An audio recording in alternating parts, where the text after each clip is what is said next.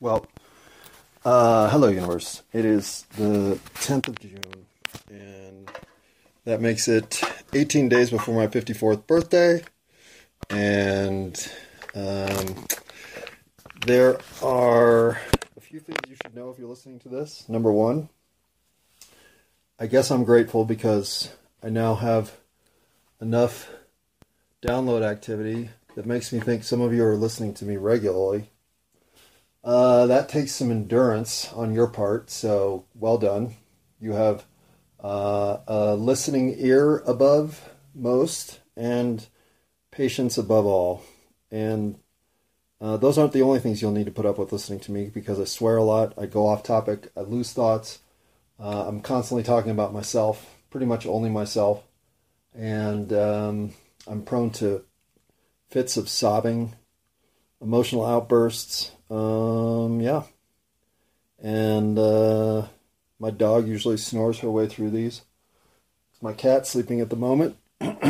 and um, what else do you have to put up with? Oh, uh, bodily functions, I'm sure. Just rude audio noises in general. Who knows? I'm not an audio engineer. I'm not coming to you from a studio. I'm coming from you. I'm coming from you. I'm coming on you. I'm coming to you. Hmm. Oh, comedy. I'm coming to you from a Samsung Galaxy S4, which in itself is comical. But yes, Samsung Galaxy S4, I use this little bifold case that I hang the case flap on my nightstand with two uh, dab containers, which right now are cherry root beer and uh, what is that? That is super lemon haze. And then uh, I hit record, and then I talk. And occasionally I do drugs um, while I'm talking to you, but usually I hit the pause button for that. But still, I'm smoking marijuana. Well, I am dabbing marijuana concentrate all day long, and that includes while I'm recording these. And um, since I no longer have a job, that doesn't include at work, which I wasn't at. Well, I was using a vaporizer. That's a little different, but you know. Um, and do I want to get stone cold sober again? Probably. But marijuana adds a lot to my life. It brings a level of creativity that um, and connectivity that I don't think exists in my stone cold sober life. Now, having just detoxed this year, um, I do have some experience in being sober, and I'm not opposed to it, and I, I could see myself getting back to it. And if enforced, I'm all of a sudden a character on Lost configuration. Well, yeah, you adjust, right? Although, did they have weed on that island? They might have. Anyway, if life with weed is considerably more enhanced than life without it, in the ways that I like to enhance life, well, then I'm going to continue using it without pause or concern. This isn't to say I didn't have to go through the whole guilt, shame, and sense of self worthlessness that comes with believing that you're a burnout stoner. But whatever, life goes on. And in many ways, the way life has gone on for me has been to finally ascend to a position where I'm comfortable. I know I'm serving a purpose that is of great value to me and seems to be a place where I can have the type of give and take that will end up justifying a life of purpose as I know it to be. And that is trying to I don't know if make it as a stand up comic is the appropriate terminology here because I would just enjoy never losing the enthusiasm I have right now to go on stage and try to make people laugh. I am not very successful at it yet because I still haven't gotten over numerous things, nor am I capable of writing a structured joke of any value yet, though I continue to try. But in spite of these limitations, as I've proven in now 332 episodes of It's All My Fault, well, I can talk about almost anything. So I'm using a lot of the free time I have right now to try to craft narrative or at least um, beats and rhythms inside of some of my own embarrassment stories to the point that I can hmm, use that as onstage material. Or I'm trying to come up with things that I can use to refer back to the comedian, the aspiring com- comedian slash stand up comic community itself, those who show up for these events, in a way that will give me um, some uh, witty uh, insight into the world that they're experiencing, like constantly getting up there and saying the same joke, but it failing in different ways, or whatever that might be. Pause. Okay, but what I wanted to get down before, uh, and this is just, I'm going to get back to this because I'm having thoughts all over the board about what I've been through in the first real, let's call it two weeks of experiencing open mic and one uh, how to construct a joke workshop. And that is that the whole role of a stand up comedian is to go up and be funny right away. And the role of somebody who is insightfully funny in life is to get to know you enough to know what insight would bring comedy to your particular point of view of life. Sometimes this happens in minute one that you meet somebody.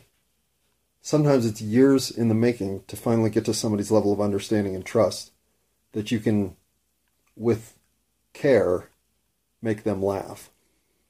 Well, I can see why so many comics turn to the abrupt shock laugh or whatever laugh is available on the quick and easy because in some ways you want to define a baseline immediately that hey there's some laughter to be had here. Pay attention. Don't lose me. Follow me where i go. But you don't get to say those things right off the bat. People don't have time for that. They're looking at their phones already. So uh, the way i deliver comedy does not have a place in today's stand-up comedy uh, nightclubs. So I either need to adjust and find a way to deliver my comedy in more uh, more concise terminology, looking for setup and delivery uh, uh, joke right routines, or I need to use the five minutes to make something compelling and and on point enough that I'm not circuitously just talking about roommates, but talking about relationships, starting with roommates, then going to significant others, then talking about nuclear family, and then tying it all back together how really they're all the same thing, can, with different levels of trust, say, given by you, but you end up in exactly the same position. How can a situation of living with somebody be any different than a situation with living with somebody? It's all living with somebody. But because we have it defined in certain ways and thus give away our trust in different elements, it becomes different uh, situations in our head altogether. But that's just the joke we're playing on ourselves. So that over the course of five minutes could be really clever and instinctive, instinctive, insightful, whatever, enough that if you tied it all together, would make the five minutes worthwhile. But that is, I think, way more challenging than just coming up with five minutes of, you know, the reason that uh, I don't want to own a futon anymore is I just kept leaving dirty condoms in it. Okay. I mean, yeah, we get it, but it's not funny.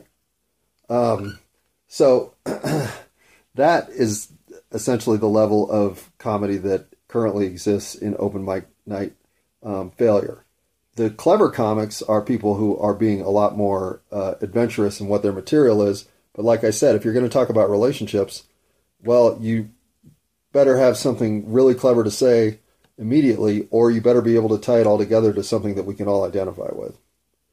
And that part I think I can do, but getting there in a routine form where I can execute it in front of a room full of people who don't know me, who are looking at me like, is this going to get anywhere? Is this going to get anywhere? This is fucking stupid uh, can be a lot more challenging than uh, talking like this into a microphone while I'm cleaning my pipe. So, all right. I guess it's time for me to go do some uh, dabbing. Time for you to probably think, what am I doing with my life listening to this muck? And if you decide to tune into the next part, well, I'll have played tennis, I'll have paid my AT&T bill, and I'll have wondered where am I going to get the money to pay my next AT&T bill. That is what's on deck. Pause. Okay, well, it's now 3:33 in the morning and it's June 11th. I'm coming back at you from the old bedroom studio of the Galaxy S4 arrangement, as earlier described.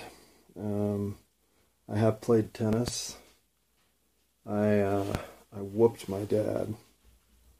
Just playing the best tennis of my life by a lot. And uh, I can say the same thing about golf. These are two sports that I picked up when I was in single digits of years old. I believe I was eight when I started both. I know I started golf a little later than tennis, but um, maybe a year. And then I got golf clubs for my 10th birthday that were my very own. And I played with those until I was, I think, 12. And then the summer before high school, for my birthday, I got a set of Wilson staffs. So that would have been 83. Yeah, because they were 84 Wilson staffs. Or were they the 80? Oh, I don't remember now. Are they the 82s? They're the flat blade. Anyway, played those all through, well, till I quit golf in my 30s. So, um, to be playing the best golf of my life right now is a little unnerving, given that I've given how little practice I have given the game in the last 15 years. And honestly, uh, I just don't play anymore because it's too expensive. But having seen what happened to my tennis game, well, I decided to hit the practice range with my sand wedge and pitching wedge, and I was just lacing the green with premium shots from 60, 80, 100, 26, you name it. Out of the rough, out of the trap, anywhere that I wanted to put the ball with a variety of about four clubs. Well, I'd say 8 out of 10 shots were exactly where I wanted them, and the other two were results I could certainly live with. So, decided to uh, tee up one round of golf at the course that is, uh, well, I don't know if it's the easiest course in Denver, but it's close. And, um, while I didn't shoot under par, I carried a one under all the way to the 16th hole after I'd gotten as low as three on the seventh hole. And on seven, I made a shocking birdie. I chipped in from like 40 feet and it was an easy chip in, but still chipping in for birdie is shocking. Uh, so that took me to three under after seven, and I'd had one bogey, so I'd also had an eagle, and then I had birdied the first hole. So, yeah, three under after seven. I finished plus one.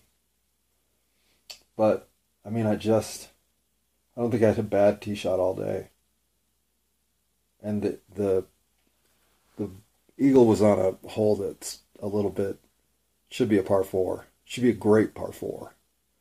Um, so I consider that a birdie. So really, it's carded at 71, plays to 70. I think the slope on it is something like 67.8 or 68.2, or it ain't great. So shooting plus one is an accomplishment given how little golf I've played. But given that I know the course, it's a little tilted in my favor. And like I said, I'm recognizing song lyrics from songs that I've been listening to my whole life, newly, as if I'm hearing with different ears. I uh, I don't have explanations for what's happening to me that's making me a more effective person. Why I'm comfortable now in a role of helping others through whatever chaos they're experiencing as someone who is now settled, balanced, and tranquil to the point of confusion. I don't believe that this stability I've experienced recently has been due to a whole lot of my own creation. But I also know I'm not just running through a string of good luck. So, why did my life change so markedly for the better? Why did I become so much better of a person? I don't know. Maybe I've been possessed by an angel. That's possible. But I do think I've come up with my five minute set for the the workshop joke uh, crafted joke workshop. And being that this is my 332nd episode, I think what I wanted to do for my 333rd episode is not going to come through. And my 333rd episode means a lot to me. It's way more important than anything else coming up in the queue. Well, 369 is another episode that means a lot to me. But between those two, there's nothing until 444 that comes close. And 444 doesn't ring true. 420 will be a stupid episode. I mean, there's some fun in the 400s. Um, there's 404. Uh, there's, uh, yeah, there's a couple in there that are fun. There's a fun run in the fives, too. But none of those numbers, I don't think, mean as much to me as 333 and 369. So uh, I'm a little irritated that I didn't take more time to make sure that I could get the 333 episode idea in check that I wanted. So that will have to move to 369. Which means I think my 333 episode should be a recording of me doing a stand up set at an open mic event either Monday night, Tuesday night, or Wednesday night. And I may cherry pick and record two or three and only upload the best one. Or I might record two or three and make that the episode. But I want to have some level of where I started. And obviously, this would pay direct uh, uh, homage to that initiative and I think document it in a way that um, would make my 333rd episode perhaps as meaningful as I wanted it to be the first time around with my idea that will now just get delayed for another 36 episodes. Um, and in doing so, I am not sure if I have the same set to go for all three, um, or if I should do three different set five minute sort of uh, material breaks and then whichever one is the best, take that to the workshop. I do not know. Or maybe it'll morph two or three times. But that's my current idea for the 333rd episode. Now, what's my current idea for opening a set that uh, will, I hope, land well? Well, how's this? Um, hello, hello. Thanks for having me up. Um, it's much appreciated that you would consider a stage like this for talent as mediocre as mine with the feedback I get. I feel like I'm stealing. But that's enough about me. Well, not necessarily. I mean, let me just talk to the guys for a second. Uh, guys, are you as tired of hearing this from the women in your life as I am? And that is, oh my God, you eat pussy like the best ever. Are you sick of that too? Well, okay. It's not that well, I know that this this to me is one of those things that women say. That it's a lot like when guys say something like, "Oh yeah, no, you have a good golf swing," or "I really do think you're athletic." To women, you, you know, uh, I mean, okay, uh, can you trust it 100%? No, of course you can't. And let me even go a little further here. Let me explain. When when I'm intimate with women, one thing that I do not give a shit about, in fact, really don't even want, because honestly I find it a little demeaning, is a blowjob. And if it's the thing you have to do, because that's your whole point of existence in bed, is to suck some guy off, well, okay, I mean, I will participate, but it has to be something that you're demanding, because otherwise I'm really not that interested. It's not a big turn on for me and a lot of times I don't even come. So I've, over the course of life, learned that that's part of the whole routine that I'm fine skipping out on. However, I love, love, love, love, love, love to eat pussy. I just always have.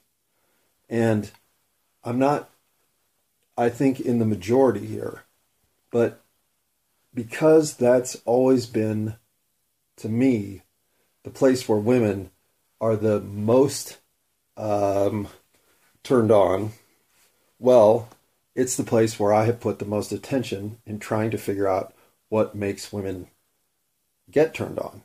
And so I have uh, enough confidence that I don't need for this to be something that is reciprocated.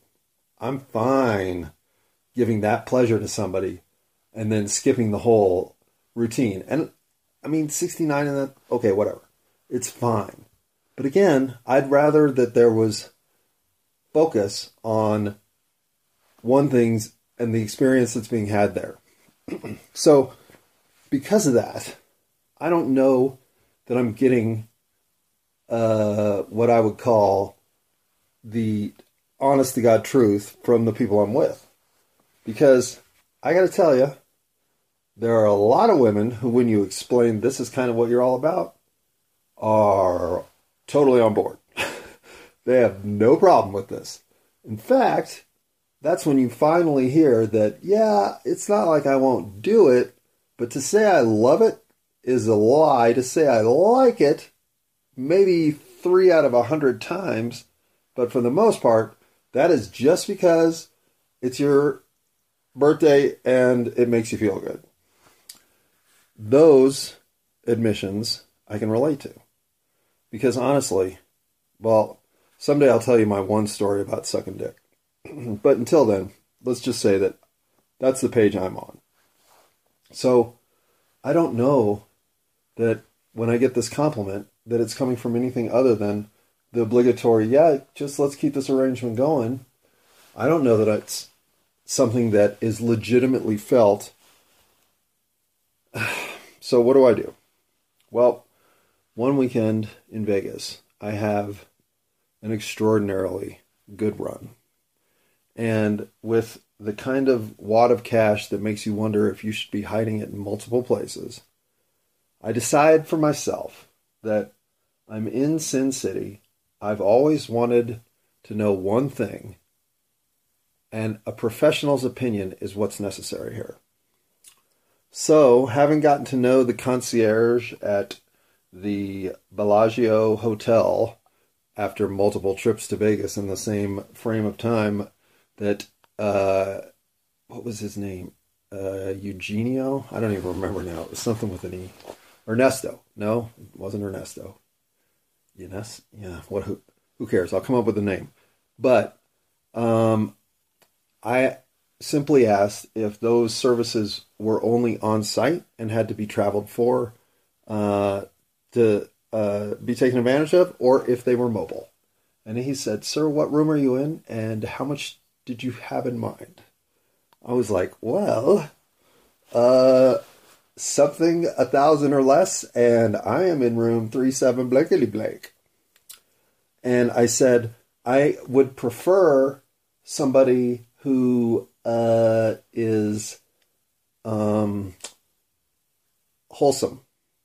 I don't think I used that word, but I was implying that I was looking for uh, um, not I didn't I I didn't want to have sex with this person, but I didn't want to use a dental dam or I had never used anything ever in the way of protection for this activity. Anyway, I I was really worried that much like the first prostitute that shows up at Tom Cruise's house in um, Risky Business, that I would get somebody who would then not be the right person. But it turns out that I didn't have to do that. No. The woman who showed up at my door was fucking gorgeous. I mean, stunning. to the point that I couldn't really believe that this was who I just I was that part was immediately a okay. And so once I explained to her what I was about and what I wanted to pay her for, she's like, "Yeah, guys pay for this kind of stuff all the time. It's not normally for that, but certainly I've been paid for that before." And so I asked how much, 300. So I said there's 400 on the dresser. And uh, I'm going to take a shower and head to the bedroom because I was told by her that I needed a shower and that she would shower after I did.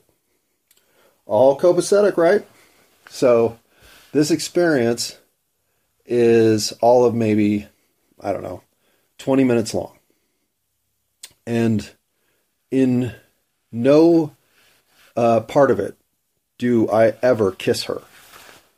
And it starts with uh, a massage. She's like, why don't you just give me a massage and then I'll turn over at some point when I'm feeling more comfortable and you can go from there. So uh, after it's over, and she actually offered uh, a free fuck if I was interested with a condom, and I turned her down. I said, Thank you, though. That was kind. And as she's getting dressed, I was like, I, uh, I don't assume that you would have faked an orgasm with me. She's like, Oh, darling, I didn't fake an orgasm. I had three. And this is the compliment she pays me. She says to me, In fact, I'd say you eat pussy better than I suck cock. And I was like, Well, that will work. And then she's like, No, I'll take it even further. You eat pussy better than I fuck. And to this day, I have to say, that is the greatest compliment I have ever received.